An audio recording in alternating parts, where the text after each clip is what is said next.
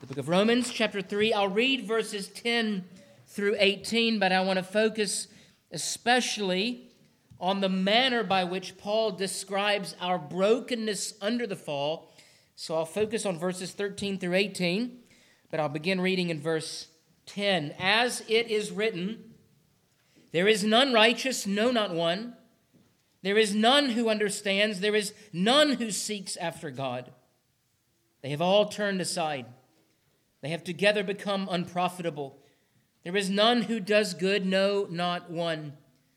Their throat is an open tomb. With their tongues they have practiced deceit. The poison of asps is under their lips, whose mouth is full of cursing and bitterness. Their feet are swift to shed blood. Destruction and misery are in their ways. And there is, I'm sorry, and the way of peace they have not known. There is no fear of God before their eyes. Thus far, the reading of God's words. You may be seated. Let me pray now for the blessing of the preaching of it. Lord, as we come to you this morning, our hope uh, is that you might grant to us uh, a true and right theology, uh, that we would be people of your word, that we would not seek to blend the teachings of your scripture with the untruths that we find in the many false religions and philosophies and ideologies of those who surround us, who have a great investment in ignoring or corrupting what you say about men. And so, Lord, we sit at your feet this morning and we would ask that we might be not only hearers of your word, but doers of it, and that we would carry the truth of it out into the world so that we might bring others into a state of salvation, of hope and trust in you, out of an awareness and sorrow of their own sinful misery. These things we ask in your name. Amen.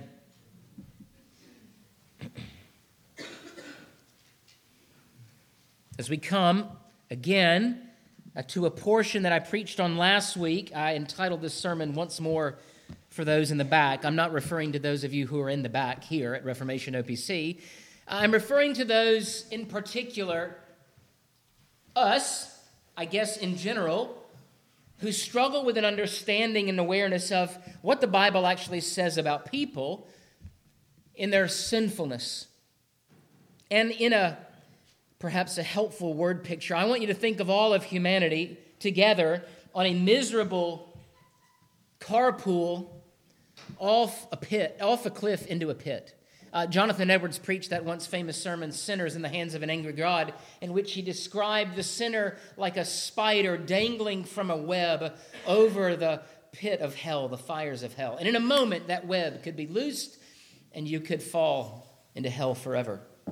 Uh, that sermon was not meant only to do something to the emotions of those who were there. He was building a call to repentance upon a theological idea, a robust idea from the scriptures that describes all people that we are sinners in the hands of an angry God. And that anger of God, as we see earlier in the part of Romans is an anger that is kindled for a reason. It is a just and true anger. It is an anger that is in response to something within every person at the moment of their conception as they are sons of Adam and daughters of Eve. We call this idea of the stain of sin original sin. And that original sin we inherit from Adam who is the covenant head of all of those who are not in Christ. And Paul later, as he builds upon the, this rich tapestry of, of theology in the book of Romans, builds to that point where he talks about the first Adam and the second Adam. And all people are divided into those two covenant heads. You are either in Adam or you are in Christ Jesus. And unless we are placed into that category, if Christ is not our federal head, then we are by default, de facto, in Adam. The problem with being in Adam is that he is no adequate representative before a holy God that we might be acquitted. That means set free from judgment, counted innocent. And this is a concept that if we do not understand, that is a knowledge of God. Now, next week, we're going to look at verses 1 through 8 through verses 1 through 18, and we're going to reconcile a doctrine of God and a doctrine of man together because we not only want to believe what is right, but we are called to go out into the world and proclaim the gospel that is built upon the doctrine of God and the doctrine of man. And if we don't get those two things correct, everything downstream from it will be corrupted. It won't be gospel, not true gospel, not saving gospel. It'll be something else. And so this morning, I want to look at these handful of verses, just verses 13 through 18, which are a description of why Paul can say that there is no one righteous, no, not one. No one understands, no one seeks, but all men, instead of walking after God, have turned around and gone the wrong way. All ye like sheep have gone astray, Solomon would write in the book of Proverbs. And so there's three points that I want to cover. They're very simple, lifted straight from the text. Verse 13 and 14, we look at firstly wicked mouths. Verses 15 through 17, we see wicked feet. And then thirdly, we see wicked eyes. Wicked eyes. Wicked mouths, wicked feet, wicked eyes. Let's look at this first point the possession of those outside of Christ are those who possess wicked mouths. Now, wicked mouth is not something that only those outside of Christ possess, right? You and I, even in Christ Jesus, if we are made new in Him, still struggle with the old man. And in the book of James, chapter 3, we see that struggle and it is a description of our wrestling against this tool that God has placed in our heads that we are meant to use in order to bless. And so he writes in verses 6 through 9 of James chapter 3 this And the tongue is a fire, a world of iniquity. The tongue is so set among our members, that is the other body parts, that it defiles the whole body and it sets on fire the course of nature, and it is set on fire by hell. Hmm. Nothing good to say. For every kind of beast and bird, of reptile and creature of the sea is tamed and has been tamed by mankind. But no man can tame the tongue. It is an unruly evil full of deadly poison. With it we bless our God and Father, and with it we curse men who have been made in the likeness or similitude of God. The tongue is a weapon. Sticks and stones, right? We say, may break our bones, but words will never hurt us. That's silly. That's a lie. In fact, as we say, the pen is mightier than what? Any sword. And the pen is but an instrument that is connected to the brain, much like the tongue. If words do not matter, then preaching does not matter. If words do not matter, then just stop teaching your children. But words can go in two different directions, can't they? Our mouths can either be used as instruments that give life and instruction and health and encouragement and thanksgiving or they can be used, as Paul would say, by those who are apart from Christ Jesus as open tombs. Now, hear this first description of a throat or mouth or tongues or lips. It all has to do with this thing right here in the front of your face. And the first sentence against the mouth is that it is an empty sepulchre. Matthew Henry who has written one of the greatest one volume commentaries of all of Scripture, writes this cruelty, colon. Their throat is an open sepulchre, ready to swallow up the poor and innocent, waiting an opportunity to do mischief like the old serpent seeking to devour, whose name is Abaddon and Apollyon the destroyer. The mouth isn't just that which leads to death, your mouth, apart from Christ Jesus, is the very container of death. It is the grave itself. It is a tomb. It, in everything then that comes from it as a statement of its own being, is as of the stench of death. Children, maybe you have a dog in your house. And when the dog goes outside and you see him eating something, you're like, what is that dog eating? And then the dog comes in and starts to lick your face, and your parents going, don't let the dog lick your face. And you smell the dog's breath and you go, What have you been eating? It's not good, is it?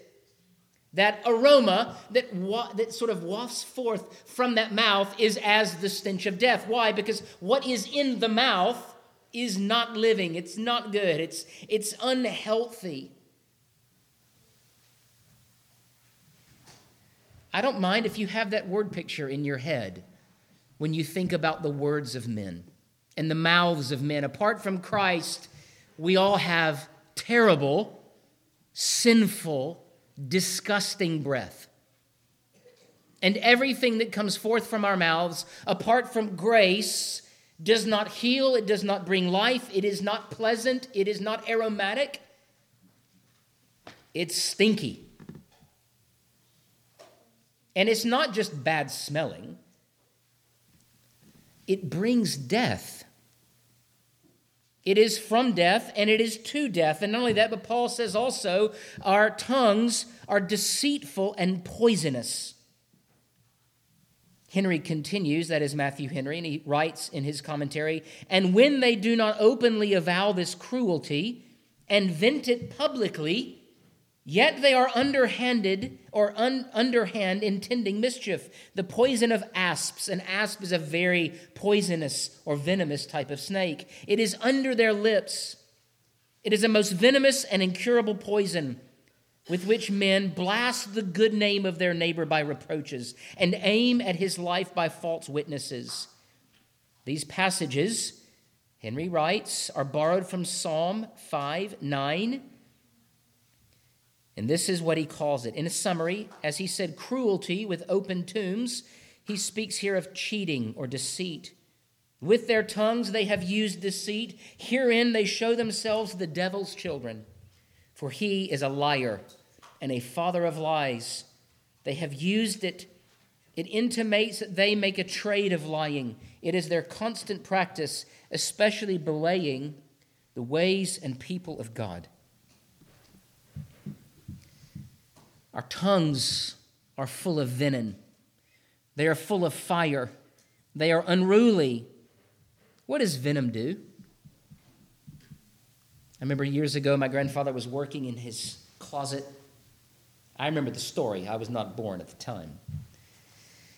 We were outdoors, and he was pointing out to me a black widow, and he said, Let me tell you a story. And he was working in one of his closets one time, and this black widow dropped down landed on the back of his neck and bit him and made him very, very ill. That is what the tongues of men are like, or the things that come forth from our tongues, our statements, our sayings. We come out of our rooms, we interact with our families, we speak with our neighbors. Did you hear what so and so did? Can you believe? Gossip itself is that kind of poison. Why is it there? What is the intention? Why do men speak in such a way? Well, the purpose here is deceit. Why do men deceive? Children, why do you deceive? Is it to get out of trouble?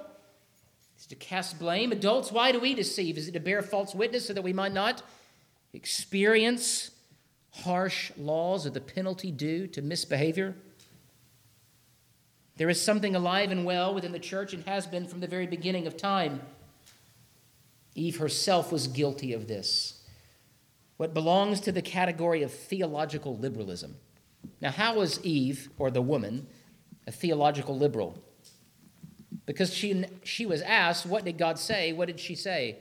Not what God had said, but some perversion of it. All theological liberalism is, is not taking God at His word and perverting His own revelation. So that what we end up with is not necessarily something so bad in the beginning as far as how it sounds, but what you end up with is what we find even around us today a kind of cultural decay, a kind of ecclesiastical um, licentiousness, so that we listen to and practice all manner of things. And it all begins where? Did God really say? Why do we ask that question? Because if God said something the way He said it, that means our lives have to be different than the way they are. And at the root of all theological liberalism is what? I want to eat the fruit. It's the longing of our hearts. I want to do X, and so I will say not only in an effort to lie to myself, but to others, the way things are are not the way that God has made them. And so I will, with my mouth beginning, build an architecture, a religious system, a city of principles and morals. I will design a sandbox universe of my own making where what I say is the way things are so that I can live in the way I wish to live. But really, what is the instrument here that controls all of the faculties, not only the mouth, but the feet and the eyes? What is, the, what is that instrument? What is that organ? It is the heart itself. And we'll get to that in a moment. And then, lastly, concerning our wicked mouths, we see that our mouths declare cursing and bitterness. They are a weapon. And we not only curse others, but we blaspheme the name of God. We wish evil upon our brothers and sisters. It is one of the great sins of our tongues. The Bible has nothing good to say about our mouths, does it? And all of these statements that we find in verses 13 through 18 actually come from the Psalter and from the book of Isaiah. God is revealing to us in relationship to our need for the gospel and inability that we have to merit, to long for, to desire the true way of peace. And our mouths indict our hearts, they betray our hearts. Because you may be here on a Sunday morning, right, and you're talking very kindly. You're very gracious in your speech. And then you go home where no one can see. You open the door, you walk inside, and sometimes things change. Or maybe the way you talk among your friends or your coworkers, where they are not calling you to account for the things you say. Remember this the tongue betrays the heart. The tongue itself is an instrument by which sinful men reveal their sinfulness. And not just the tongue, the mouth, but also our feet. And what does he mean by feet? I don't mean stinky feet at this point. Like I said, the stench that comes forth from our mouths here, Paul means that instrument that takes us places we ought not go, or places where we do things we ought not do. In the book of Proverbs, Solomon speaks of young men, guard your ways. Don't go round the adulteress's house. Don't go to places of darkness where people cannot see. And there are ways that we do this that are not even with our feet, right? Sometimes we use a mouse or a touchpad. We go places and street corners we ought not go. We are in our hearts always leading our feet with our affections. Our heart is sort of dragging us along. And Paul mentions that our feet are swift to shed blood. What is he speaking of? He's talking about going to places for the sake of violence, picking a fight, starting an argument, bickering when there need be no bickering. Left to their own devices, all men plan wicked plans. They pursue wicked ends, and they trample upon the rights of those who are not powerful enough to stand in their way. We are always declaring war. And this is true even in a modern, sophisticated age like ours. There are always wars and rumor of wars. In fact, in Genesis chapter 6, verses 1 through 7, we see the inevitable swift decline of all humanity on earth because of the sinfulness of their heart. All their thoughts were against God. And in this inclination towards rebellion and disobedience, it doesn't take us long.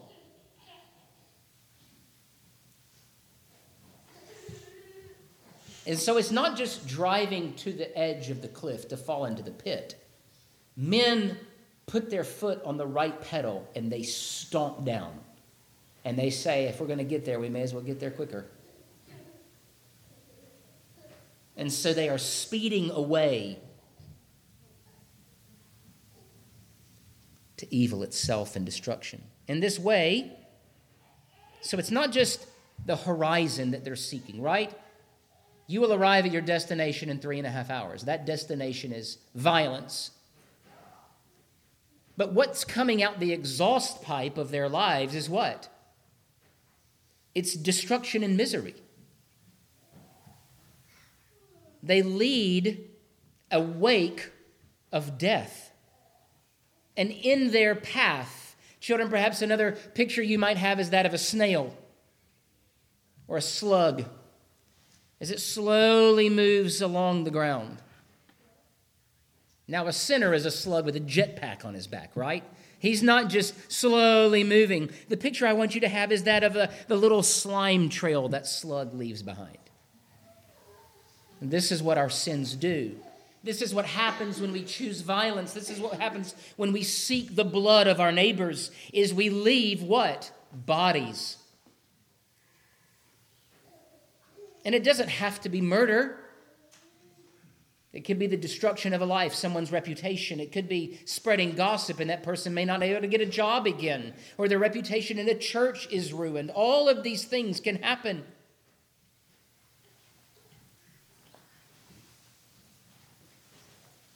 There's one rock band that glorifies the progress of being on that highway to hell, but there's no glory in it.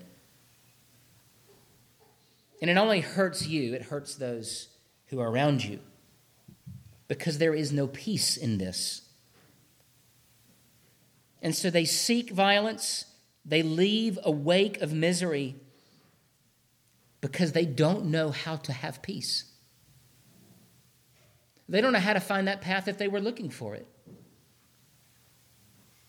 Because there can be no peace apart from the one who brings peace and reconciliation between man and man.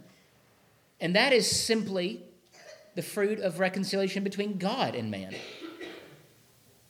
And so, in verse 17, Paul speaks of the natural state of men being a way or a being one of a way of no peace. And so men from birth have no opportunity to see or understand what true peace looks like. True peace. Because any peace, any lasting peace, cannot be found apart from the way of righteousness. Romans chapter 5, this is often forms the content of the assurance of pardon. Paul writes a little later, Therefore, since we have been justified by faith, we have peace with God through our Lord Jesus Christ. Peace can only come through justification. That is, we are made sinless and no longer stand condemned before a holy God.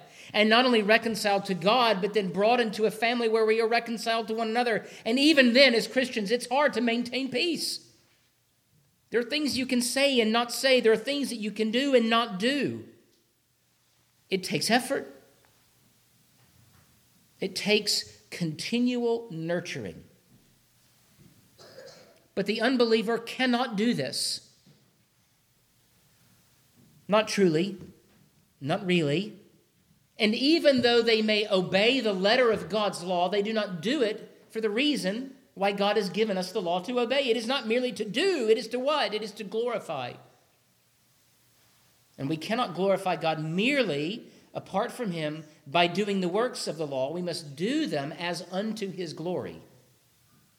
And so when you see an unrighteous man that is a sinner, not saved by grace, doing those things which are in accordance to the law of God, they are not for or done for the right reasons.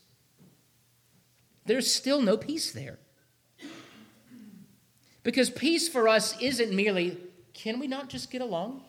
Well, no. We cannot just get along. Because there can be no peace apart from the work of the Holy Spirit. First, sowing it in our hearts, and then manifesting it in our members. In Ephesians chapter 2, Paul writes again on this concept of peace. For he, that is Christ himself, is our peace, who has made both one. Now he's talking about Jews and Gentiles, the covenant people of God, and this is how he has done it by breaking down the middle wall of separation having abolished in his flesh the enmity, that is, the law of commandments contained in ordinances, so as to create in himself one new man from the two, thus making peace. And the way that peace comes, verse 17, he came and preached peace to you who are afar off and to those who are near. There can be no peace without the preaching of the Prince of Peace. And we've already seen that's not the way we're going. Those aren't the words that are on our mouths. That's not the gospel men preach when left to their own devices. What are the gospels that men preach when left to their own devices? Years ago, when I was in seminary, I had a professor named Harold O.J. Brown. Harold O.J. Brown had four earned degrees from Harvard University. Smart guy. And he knew of another man who was who ran the psychology department at Harvard. Can you imagine what kind of place that must have been? And they were building a new building through the donations of a very wealthy graduate. And as they were completing the building of this new college, this new wing devoted to psychology, they democratically sought to choose what they would name this, what mantra they would put over the door leading into the psychology wing. Now, there's your first error, right? Letting a bunch of college students decide something together. And this is what they chose man is the measure of all things. It's the humanist manifesto. And it's simply and utterly false. But it certainly described what was going on inside that building. Well, this guy, who was actually head of the school of psychology, was himself a God fearing man. And while the students were away of summer, he decided that he would go with something different. Not man is the measure of all things, but what is man that you are mindful of him? The mirror opposite of that very sentiment. Now, I cannot imagine that any of the students may have even known where that verse comes from, that it even came from the Bible to begin with, and what it actually means. In fact, they may read and go, well, that's actually pretty cool. And they didn't even know that it was a very uh, assault on their own ideological principles. It was, a, it was an affront to the things that were being taught in that school. But what that statement means is that at the end of the day, we expend an enormous amount of energy building a kingdom that cannot stand and we use our parts and our passions, our members, our mouths, our hands, our feet, our eyes, all of these things in service of a God of our own making. And that is the state of men. And so, what we find here, lastly, in summation, in verse 18, is in many respects a description of what men are like in verses 13 through 17. And so that leads me to my third point wicked eyes. Now, of this, John Murray writes the absence of this fear, that is, the fear of God, is excluded not only from the center of thought and calculation, but from the whole horizon of our reckoning. God is not in all our thoughts. Figuratively, he is not before our eyes. And this is unqualified godlessness.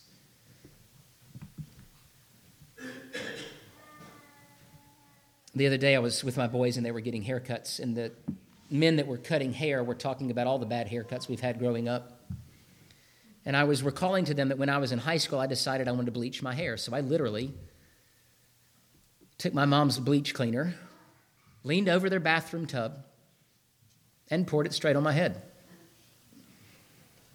It was not a smart decision.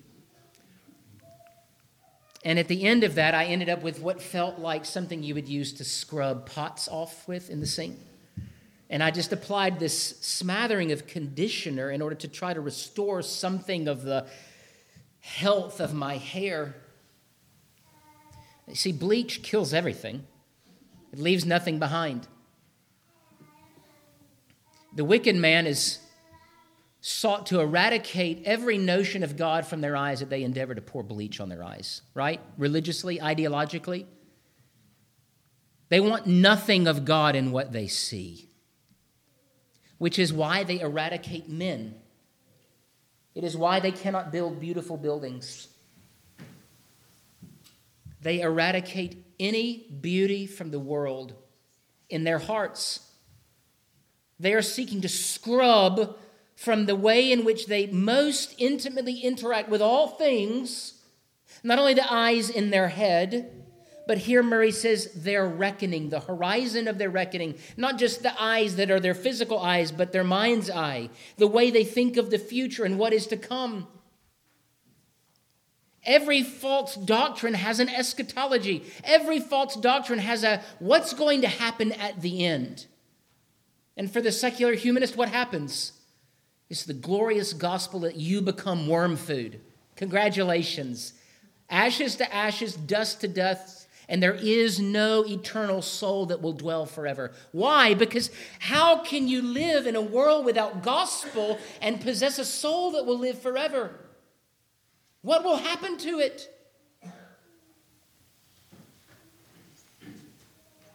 And these are the kinds of people to whom Christ came. And so when we hear that Christ came for sinners, while we were sinners, we were those who were trying to erase from everything any notion that there was a God who is judge. And so we do not give him glory. Van Til said that the great thing we wish to do in apologetics is to present Christ to men. The problem with that is this Let's say we're sitting in a cafe and Christ appears materially before men in a body, and he walks up to someone and says, I'm Christ. You should repent. You know what that person will say? No. Of course you're not. Christ walked on earth for 33 years. And for three years he came without mistake, as some men may say, that he never confessed to be the Messiah. Christ preached, Repent, for the kingdom of God is at hand. And at the end of that ministry, some believed, and yet some said, What? Crucify the Lord of glory. They didn't call him the Lord of glory, but that's who they were crucifying. How can they see but not see? Even Thomas, doubting Thomas, had to see but it wasn't with these things, right? It was with what? He doubted in his soul. And this is the way of men.